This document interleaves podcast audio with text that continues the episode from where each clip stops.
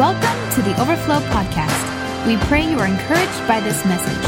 For more info, notes, or other messages, download the Overflow Church app or visit our website at overflowdfw.com. David is the prototype for what it looks like to have a heart that is pursuing Jesus. And I don't know about you, but I want to love the Lord my God with all my heart, with all my soul, with all my mind, and all my strength. I want to be someone who is known. When I, when I die, if the only thing they put on my tombstone is that he went after God, I'm good with that. If that is my greatest accomplishment, then I know that everything else that I do will be good. And we see this in the life of David.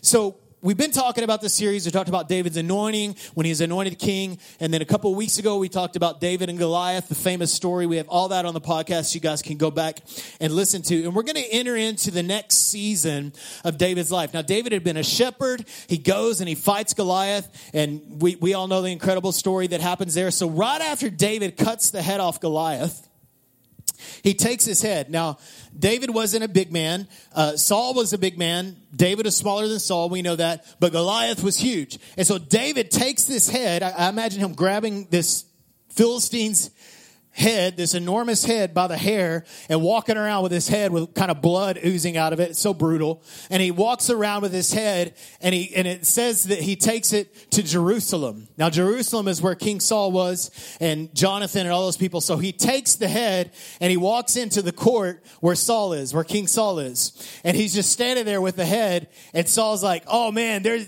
He said, I know this guy because David, if you guys remember the story, David had been going to the king's court and he was playing his harp because the king was going crazy. Remember? So David shows up and he's got the head. Everybody starts singing songs about David and he's holding this head in his hand. And Saul asks this, he says, Who is this kid? Like he knew who David was because he had seen him, but who is he? Who is his daddy? They said, that's the son of Jesse. Now I believe with all my heart that that is the moment that Saul realized that this kid is going to be the next king because he heard he's a son of Jesse. And he had probably heard the rumor that, that God had left Saul and went on David. The Spirit of the Lord went upon David and he was holding that, that head and Saul goes, Oh my gosh, this guy's going to be taking my job. I mean, he's already crazy, and, he, and here's David holding the head of this Philistine, and he's thinking, Am I next? Is he going to take my head too? I mean, no, that's not how the story goes. So David moves from this season, this era of his life, from the fields of shepherding to the fields of battle. So Saul recruits him as one of his armor bearers. He puts him in the army. Now let's look at the story, 1 Samuel chapter 18. Now we're going to be covering a lot of 1 Samuel today. So you guys can go and read your Bible this week. Hopefully you're already doing that. And it says this, that whatever Saul sent him to do, David did it so successfully that Saul gave him high rank in his army.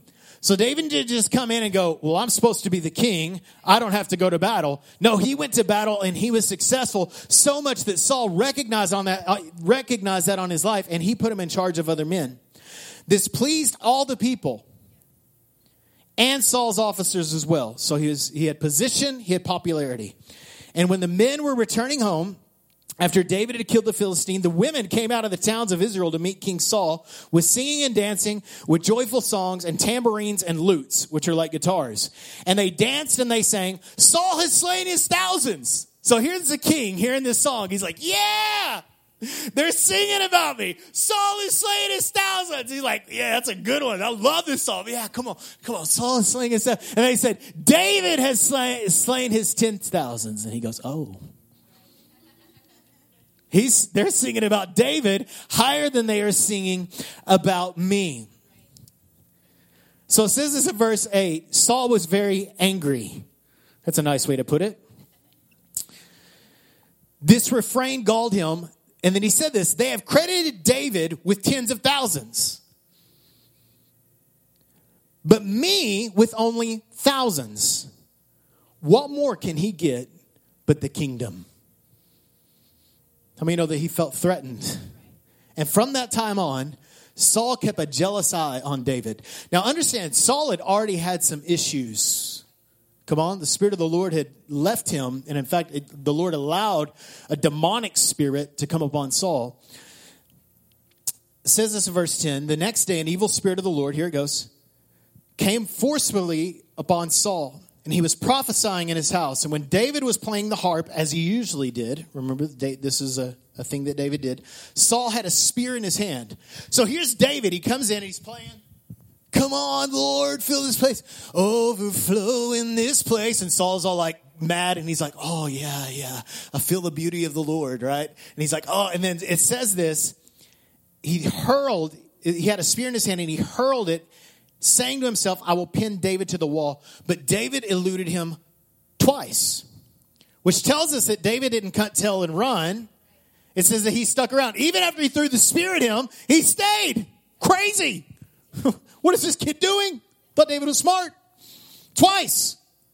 It says this in verse 12 Saul was afraid of David because the Lord was on David, but had left Saul. So he sent David away from him and gave him command over a thousand men. And David led the troops to their campaign, campaigns. In everything he did, he had great success. Everybody say everything. David was successful because the Lord was with him. See, David was successful for that one reason the Lord was with him. And when Saul saw how successful he was, he was afraid of him. So David enters this season of his life. Uh, many people call this the seminary of Saul. So David goes from shepherding to soldiering, and now he's entering seminary under this man named Saul. It's going to be the great test of his life. He's going to be a greater giant than Goliath ever was. He's going to start dealing with this man named Saul. Now, he had already dealt with him. Now he's going to deal with him some more. Um, after the battle, if you guys remember, we talked about the battle of Goliath. He, part of the reward is that whoever beat him would get a wife, one of Saul's daughters. He would actually become royalty. So David goes to Saul. Saul goes to David and he's like, listen, here's your wife you know, you be, and then David said this. He said, "I'm not worthy to be in the house of Saul." I mean, he he he. How many you know he was worthy? He did deserve Saul's wife because that was promise. He's like, I'm not going to take it. He said, Well, let me tell you what. He said, You say you don't deserve it, so this is what you can do. Go give me the foreskins of a hundred Philistines, and I'll give you my daughter, Micah. Michal. Right? Michal. He says, I'll give you my daughter Michael. And he thought this about Michael. He thought, she's kind of a pain, so I'll give him my daughter that's a pain. Now, scripture says this, that Michael already was in love with David. She's like, hey, boo, how you doing, right? She was like checking him out already. She had already had her eye on him. And Saul said, well, I'll give her, I'll give her to David and she'll be a snare to him. This is what he said. She's going to be a problem, so I'll give her to him. So David, go out and give me, and how many know that that was a death sentence to a soldier? Go and get a hundred foreskins of Philistines. You guys know what a foreskin is. Do I need to paint the picture? I don't think so. So he goes out, he defeats the Philistines, he does things to their manhood, and comes back with not, listen, not a hundred foreskins, but 200. Like a boss. That's right. you want a hundred? Here's 200. Here's the, I can see it in a bloody bag, right?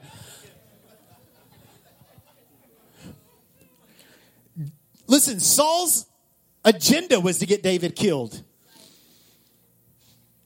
So he gives him Michael, right?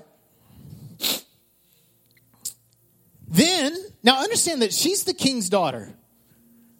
So the king also has a son named Jonathan. Right? Okay, now it's interesting that David gets into the royal family by marrying the daughter, right? And then getting friendship, his best friend, who is very crucial to his success, his son Jonathan. The scripture says they become, that Jonathan was fond of David and they went into covenant with one another. And here's David going to battle. When he would go to battle, he would come back from battle. Saul would be going crazy again. He's all frustrated. He's frustrated about these demons that he's got. Now he's now he sees David as a threat. David comes back and doesn't go, "All right, it's time. Let's just take the kingdom. I'll just take Saul out." You know what, guys? He's not fit. Everyone, can you see Saul? Can you see how crazy he is? You see how he's trying to kill everybody and send them to go get, you know, male parts from people? Do you guys see how crazy he is? Um, let's go ahead and have a vote. Let's let's just go ahead and kill Saul. Everybody okay? And everybody probably would have been like, yes, that would be the best thing, because he's going crazy. But you know what David did instead of that? He went in and he played and he worshiped before this evil king who was trying to take his life. And it says this that David eluded him again. again, David had already been tried three times already that we know of that Saul had tried to kill him. So David goes back to his court, starts playing his songs again, and Saul throws a spear at him so hard that scripture says that the, that the spear went into the wall. And it's not like these kind of walls. That would be easy, right? You could throw a, like a soccer ball through that wall. These were like stone walls that this spear goes into. He wanted to kill David. Yet God provides two mercy kisses one with Jonathan, the son. Now, you got to understand something. There was a lot in this for Jonathan. David was, all, was not just a threat to Saul, he was also a threat to Jonathan because Jonathan was the one who should become the next king. Rightfully speaking, he's the next king. I mean, nobody even has to know about the anointing of David. Let's just go ahead and institute Jonathan. But what does Jonathan do? He gives himself to David in covenant. Isn't that amazing? So God gives him what I like to call mercy kisses. Listen, when you are going through these hardships, when you're going through these difficult difficulties, when you feel like somebody is trying to kill you or trying to destroy your life, understand that God will provide mercy in those moments. And we see this in the life of Jonathan, that Jonathan and, and, and the daughter, Michael, what she does is she creates an, uh, an Saul is looking for David, ready to kill David. So in their house there, she makes it, she makes it look like David's in the bed by putting an idol there and putting hair on it. So when uh, Saul's soldiers come to the house, she says, "Oh, he's sick. He's in bed. He's no threat." And David sneaks out the window. Mercy. Then Jonathan, there's this whole ordeal about Jonathan actually rescuing David and sending David a warning saying, My dad is going to kill you, leave. So David leaves. Now, all this kind of takes place over about, you know, 14 years that David served under this kind of pressure from this evil king. Now, some of you, you can't even stick at a job for three months that you dislike because they hurt your feelings. Some of you like unfriend people on Facebook because they posted something that offended you. This is the most offendable generation that has ever been. It's ridiculous. If we are going to have a heart that longs after God, I, I thought about naming this message unoffendable. We are going to have to, to grow a little skin. We're going to have to thicken up a little bit and quit being so easily offended because God will not refine you if you can't go through some crud. Let's get it together. So David spends the next part of the or a better part of the next decade in exile from Jerusalem. So David flees and he lives in caves. He lives he lives with he doesn't and this is the cool thing about David. David could have took an army when he left. This is so powerful. David left alone. Arguably, David had more influence than Saul. He left the kingdom alone by himself. He was mistreated. I mean, he had every right to overthrow Saul, did he not? I mean, did the king not sin? Did the glory was was David not anointed? Come on. How do we get with the anointing? Oh, look at me, I'm anointed. You know what David continued to say? Even until Saul's death? Saul is anointed. So David spends the better part of the next decade in exile from Jerusalem. From four to five, four to five years, he's actually running physically from Saul and he's living in caves.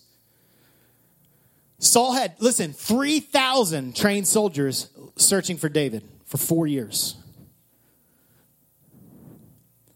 David exercises and shows us what meekness looks like. Now, meekness, I've always kind of struggled with that word. But if there's a quality that we can look at on David's life, the quality is meekness. The quality is meekness. Meekness is this. How many of you have ever struggled with oh, meekness? That's a weird word. Meekness, weakness. No, meekness is not weakness. Meekness is strength under control. Because David could have took anybody out, but he had the strength under control. You know, he was so strong. This is how strong David was. He was able to control himself. Proverbs says this. Proverbs says that is stronger a man who can who can control himself than one who can take a city. David had real strength. It's called meekness. Meekness is mildness or disposition of spirit. It means that you're weak in pride and entitlement. See, the world is telling you be prideful, believe in yourself. The Lord is saying bow out. Don't promote yourself. If people want to sing your name, great. Don't believe it. Now, David didn't have identity issues. Are you with me? But he wasn't into this whole, you know, oh, you know, just just it's all about you and do what makes you happy. And you know let's just go buy cute little frames from target and put it all over yourself. So every day you wake up and you just you're the biggest person in the world. How many know it is important to have confidence and to be confident in who you are and your identity? But that should come from the lord. Your identity is in the lord. Y'all all right?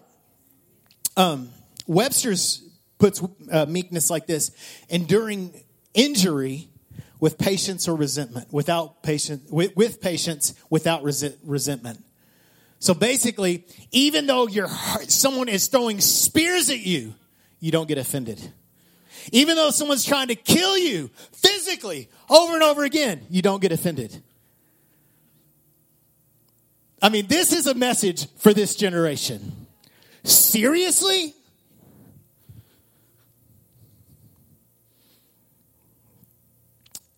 The thing with David is he was super accomplished.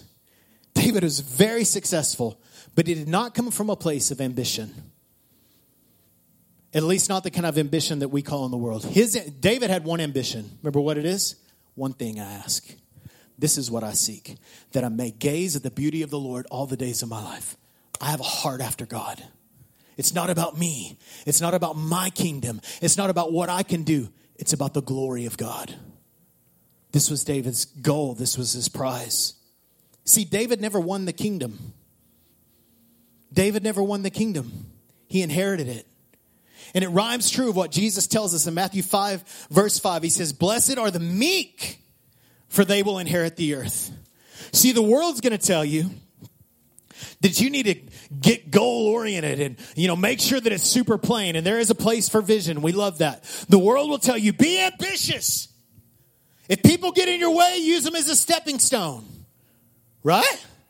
Just go after it. Be more aggressive. Be more. You just got to get it, get it, get it, get it, accomplish, accomplish. David never did any of that. Yet he inherited the kingdom. It rhymes true. Blessed are the meek, for they will inherit the earth. You know what happens? When we do it the spirit of meekness, we don't get rewarded for it. God just gives it to us because of His goodness, not because of our goodness. But can we get to a place where we say, man, God, it is not about me. No matter how many spears are thrown our way, no matter how many assassination attempts are put upon us, will we still have a yielded spirit before the Lord in the place of promotion? And we see this with David. David was promoted. What did he maintain? A spirit of meekness. See, our identity must be in the Lord, not in our position. I'm not saying that you don't have some ambition at your job. I'm not saying that you don't have some ambition for your life. You need that. But how much of it is driven by your pride or your insecurities versus for the kingdom of God? I, I don't know, man. That's, that's, that's pretty intense. It's all. I mean, you're like saying it's all about Jesus, like everything. Yes, that's exactly what I'm saying. Because we want to have a heart that longs after God. What about my finance? Yes, your money too. What about my kids? Like, what if other kids make fun of them for loving Jesus? Well, do you want to raise Saul's or do you want to raise David's? Listen, success is a test. Success is a test. Leadership is a test. Influence magnifies the opinions and the emotions of others.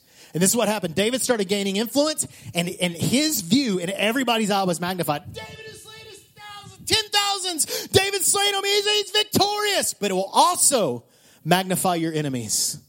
So some of you are wanting greater influence, which you want that. You want to influence people for the kingdom of God. Get ready for the attacks to increase. It's just the way it works. More pe- people will love you deeper and people will hate you deeper. It's what success does. It brings out the best and worst of people. Your success will be despised by others. It will literally drive them crazy from a jealous spirit, just like it did with Saul.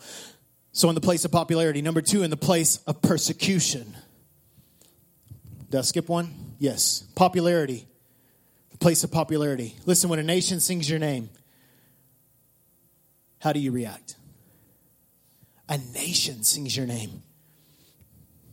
Listen, I'm not talking about, you know, we have all these like award shows and stuff like that, and people kind of tag on there, oh, I just want to thank God. God isn't interested in you just paying lip service. Jesus said that this way He said, They honor me with their lips, but their hearts are far from me. He isn't really interested in you doing it at the end saying, Thank you, God. He's interested in you doing it with Him and through Him through the whole process. That He is really the resource that we draw from, from everything that we do. Ah. Y'all all right? I know it's hard today. I know. Me too. Number three, the place of persecution. When we are rejected, now, when I use the word of persecution here, I'm not talking about the persecution like the disciples were facing. That's real persecution. When people kill you for loving Jesus, not delete you from Facebook, that's real persecution. Right? Well, they didn't like my post. I just feel so. I'm sorry. Let's just be real. you know what I'm saying? They quit talking to me. They quit answering my text messages. Oh, I feel so rejected. I understand. I feel that way too. I deal with that. But we're talking about like someone not answering your message versus someone throwing spears at you trying to kill your life and you keep showing up hopefully to minister to them and they still try to kill you. They you come and you serve and they still try to kill you. You love them, you honor them, they still try to kill you. Up until the point that you almost die. Literally. I just I don't know if I can go another day. I've been working this job for six months and my boss is just so mean spirited. I'm like, six months? Yeah, he's like keeps me like 20 minutes after work every day. I'm so persecuted. right? Okay, let's just be real. I'm not, listen, I'm not saying that those things are not real issues. I'm not trying to make a lot of your issues. I'm just trying to get you to understand that if you can't handle this, and what makes you think that you're going to handle the next thing that God is bringing you into? It's the place of persecution. When we are rejected, resisted, not from our enemies, but from our friends, from our peers, from our leaders, from the church. I mean, how many people have we had conversation? I'm so offended because the church did this. And then they leave. Or I've known people they leave and they start another church. Right? Know, take all these people with them. Like, I would never do that. When we we went through a an ordeal in 2010 that we were dealing with a lot of rejection. We were dealing with, you know, I want to be honorable, but we were dealing with like some intense like rejection and accusations that weren't true. And people were like, well, why don't you just start a church? Move, move across town and start a church and build and, and pull away from Mogadishu. We had people that would come to us and say, should we leave the church? No, you shouldn't leave the church you should stay. And we weren't offended. We wanted to stay. But we were being rejected. We were dealing with this. Like I said, I, don't want to go too much into it because I don't want to bring dishonor.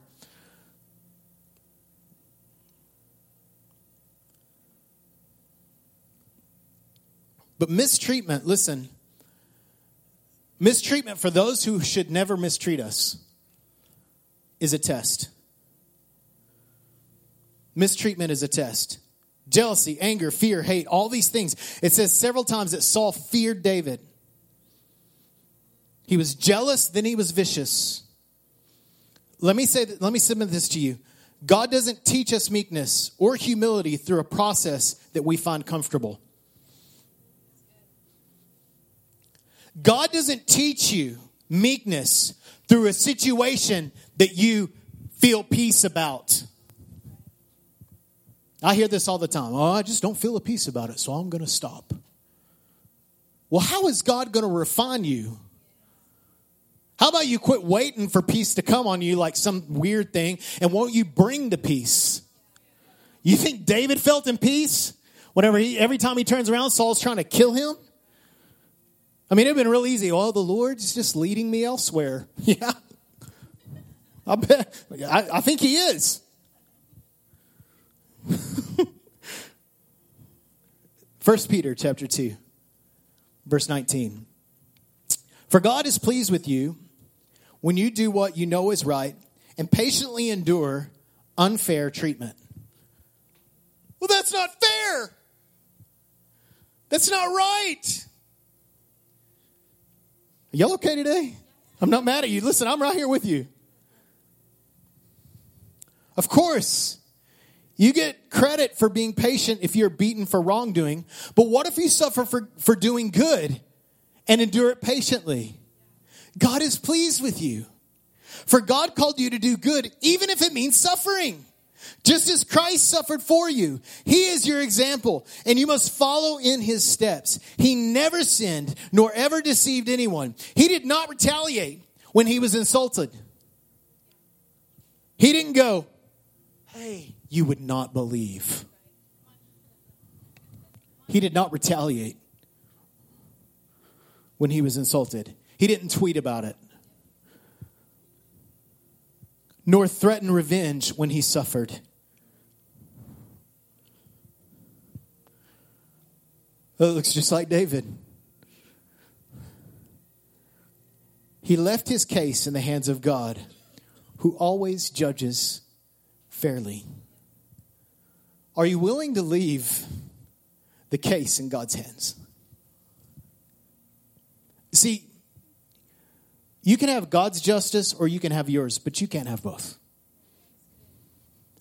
And God's justice looks a lot more of a work happening in you than what is happening to you. Because so, what we want for justice many times is we want people to be punished for doing us wrong. And God says, I'll reward you for doing what's right, I'll build character in you. Or you can become like Saul.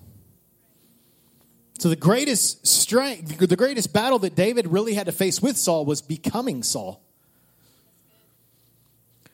So in maintaining weakness, what do we do? Let's get practical. Yellow Rat, what do you do? Number one, govern your mouth. In 2017, govern your social media platform. Govern your conversation. See, David did complain to the Lord. Just to the Lord. Well, that person's not right. They're deceptive. You don't see that. You don't see David doing a campaign. I get so frustrated with the church sometimes because we like we like make this thing. Oh, this such and such is a false prophet. This is such a big thing. Look at this exposure, exposure, exposure. Look, look, look, look, look. Dislike them. Don't support this. Boycott this. Oh, look how bad if you got those how much time have you spent praying versus posting? David complained to the Lord. Gosh, that's so heavy. Uh, but there was no record of David ever coming against Saul. He never assembled an army to dethrone Saul. In fact, he served Saul until it nearly killed him. He refused to speak against him. He refused self pity. We don't see David going, Oh, I'm just poor me. He, he threw today another arrow. Right? You've got like the arrow with your Instagram picture. Pray for me. Another arrow. Right? you know it's real. Come on. I've done it. It's three weeks. It's been three hours. Right? Come on. This is where we do, we do.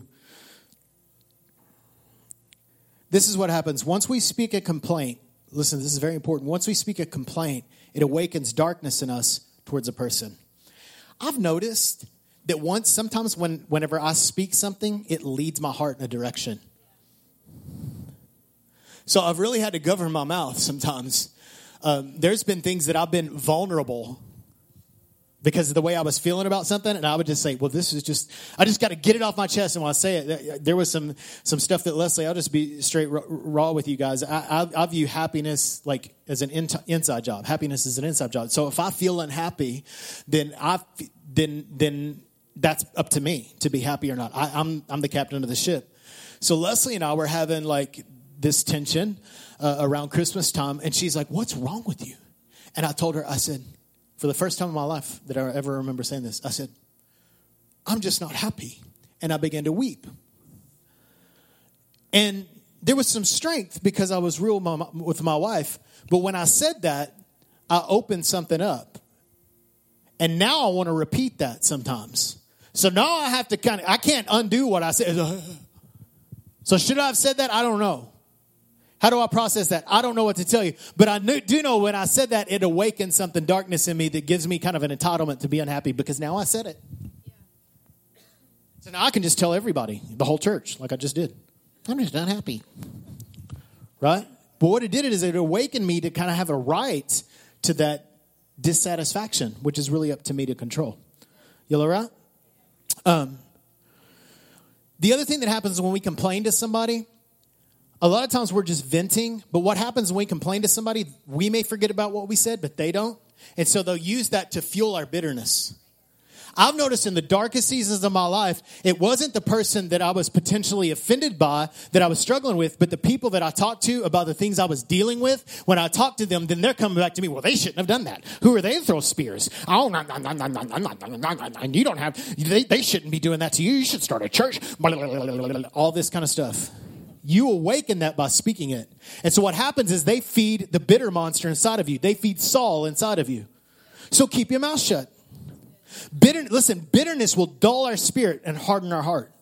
So what happens when we say things, it leads our heart in direction and actually it, it allows us to take a right to what is said. This is why David watched his mouth. I really believe it. Number two. Well, let me let me say this. David I'm trying to figure out where I want to go because I, I know I know time is short. Let's just move to number two. Number two, guard your ears guard your ears. So you guard your mouth, be careful what you say, right? Number two, guard your ears.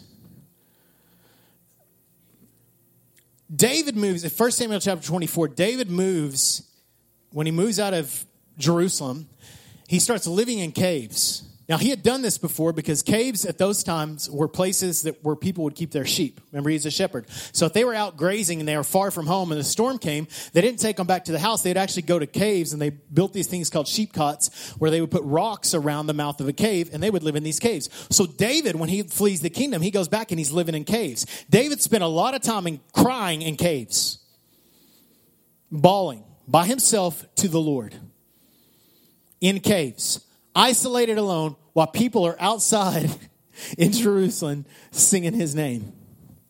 Crazy.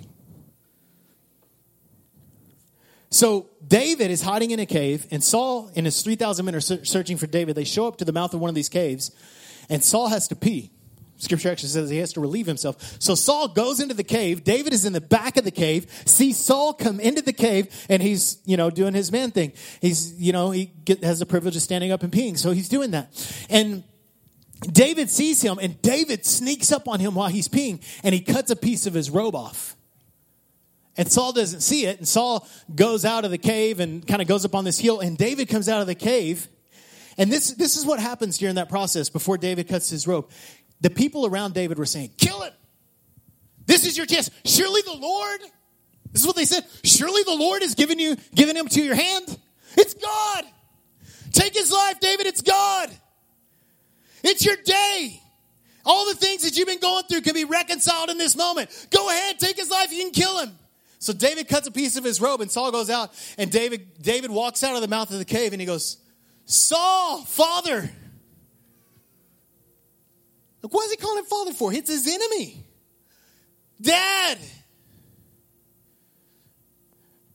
I could have took you out in the cave. Look, it's a piece of your robe. Saul looks down at his robe and goes, My son. I'm sorry. And you know what, David? David was convicted that he cut his robe. David's heart was broken that he cut the robe of his enemy. I don't know about you, but I read that and I'm just like, well, a long way to go. Are you with me? And then Saul leaves for a period of time. Listen, don't let your friends talk you into revenge.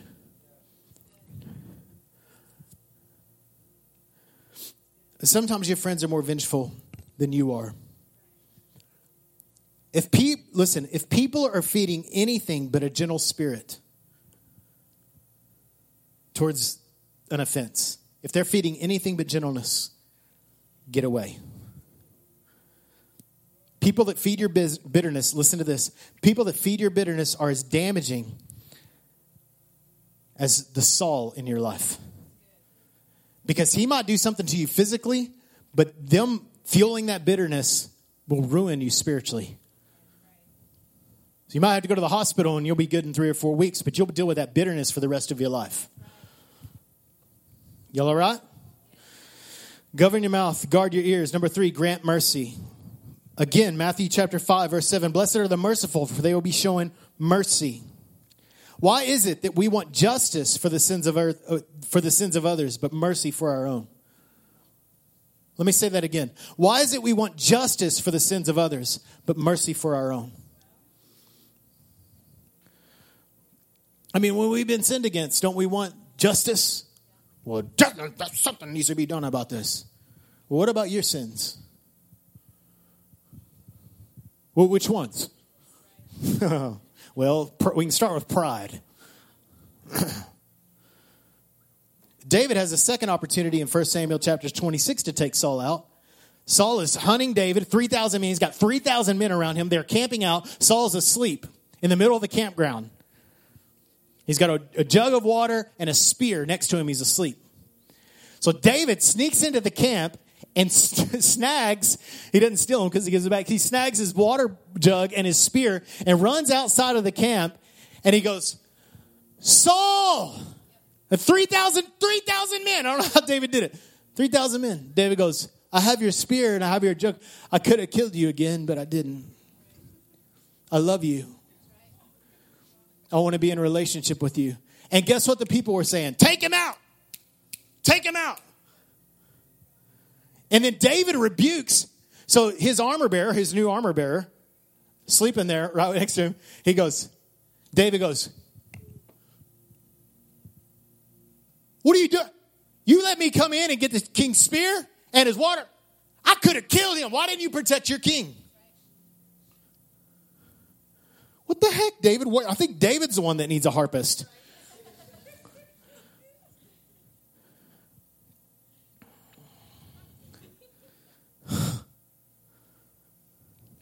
Romans 12, verse 17. Never pay back evil with more evil.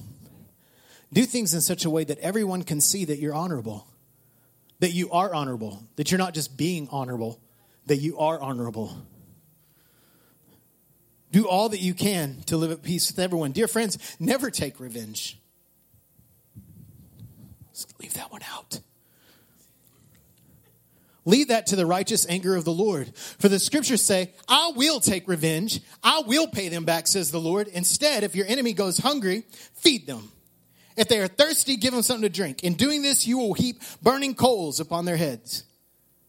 Do not let evil conquer you. See, evil doesn't conquer you from the outside, it does from the inside. But conquer evil by doing good. Loving those who persecute you, who despise you, who don't like your tweets. Such a small thing. Do we really want justice to this person, or do we want God's work to be manifest in my life?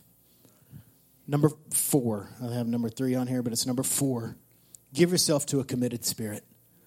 Commit yourself to the Lord. God, I want to do bad. I want to take them out. I want to speak out against them. Commit yourself to the Lord.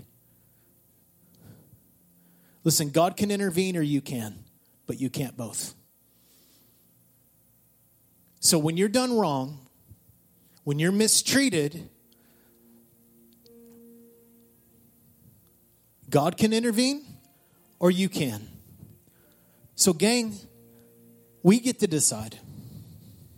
Well, can't we both? It doesn't work that way. How committed is your spirit to the Lord? And it hurts. I don't, I don't know how David dealt with this pain, this internal pain that he was dealing with. I mean, I, we read a lot of songs that he cried a lot. David says this in Psalms 31. He says, Pull me from the trap my enemies have set before me, for I have found protection in you alone. I entrust my spirit into your hands. Rescue me, Lord, for you are faithful. You are a faithful God. See, it's time that we let go of our entitlement to be offended and trust that God is as good as He says He is. Do you believe that God is as good as He says He is? Do you believe that God is fair and just and righteous? Will you believe? Let go of the entitlement. Quit trying to have your way when you're mistreated. And listen to this trusting God means trusting His timing, regardless of how long. Trusting God means trusting His timing.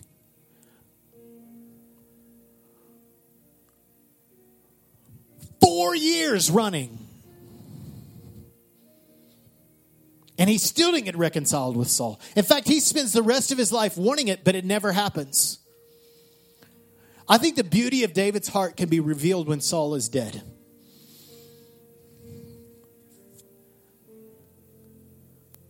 Saul dies. And you know what David did? Well, let me tell you what he didn't do. He didn't go and take the throne that was rightfully his. He didn't start singing in the streets. God has had his vengeance. None of that. David weeps. He weeps.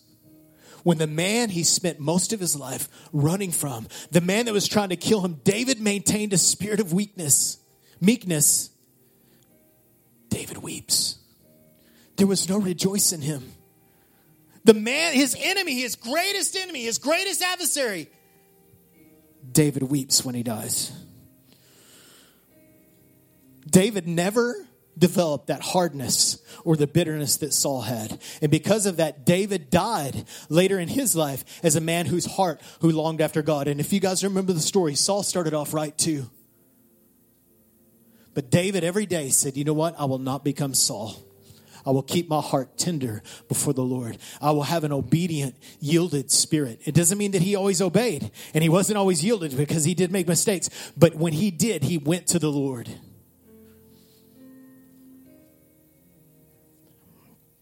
It is so hard, guys. Listen, I, I for the sake of time, I don't want to get into it, but I, have I've dealt with some rejection from people. I'm not talking about the light things that we've talked about, but I, I've dealt with some pretty heavy things with people in my life that I've loved, that I admired, that I was doing life with, and they threw spears. And I haven't done everything right when I followed the Lord. I definitely have not always done everything right. But one of the things that God has give, gave me the grace for during these two incredible seasons that I, that I went through, one in early, one in the early 2000s, another in 2010, is that I made sure to govern this thing right here. And you know what? I'm not bitter. I'm not bitter because of the stuff that happened. I'm not angry. When people come to me and they complain, I can say, I'm glad. I'm, I'm glad that they're doing well. Jesus calls offense and a trap. If you study out the, the, the Greek word for the word offense, it's actually a trap. Offense is a trap. You can, you can have entitlement to it all day long.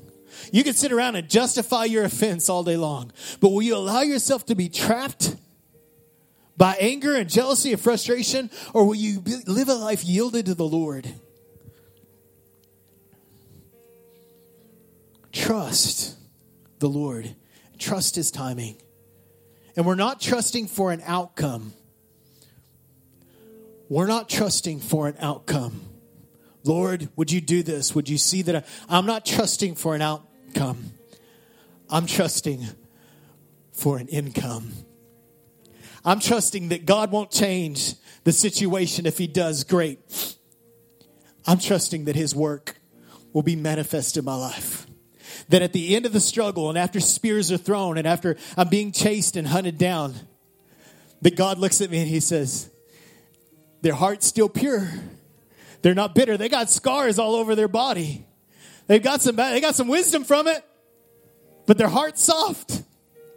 They still love me. They still love people. They're not offended. They haven't cut themselves off. That's what I want. Are you with me? Are you with me? I want to share this last thing. I know it's getting long, but listen. Psalm 58, 56, verse 8. The Lord reminded me of this a couple years ago. I was reading this scripture and it says this. It says, You keep track of all my sorrows. You've collected all my tears in a bottle and you've recorded each one in your book. So I was reading that. I was like, God keeps track of my sorrows? That's weird. Like, what? God, is that really something we should be counting? I mean, the things that I'm bummed about, is that something you really should be counting? I mean, I would like to forget about the things that I'm sorrowful about, the things that I'm sad, the things that I'm broken about. I'd like to forget about those things. But God keeps track of those. I'm really sure that I want God to do that. So I asked the Lord, I said, God, what? Why do you keep track of my tears? You keep my tears in a bottle? I mean, that's creepy, Lord.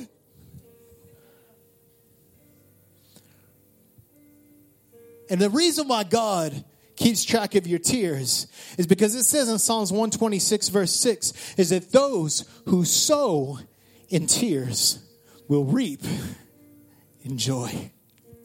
And God said, because every tear that you cried, I'm a God of justice. And I will make sure that goodness comes your way. I will make sure that for every bit of sorrow that you'll receive 10 times the amount of joy in your life.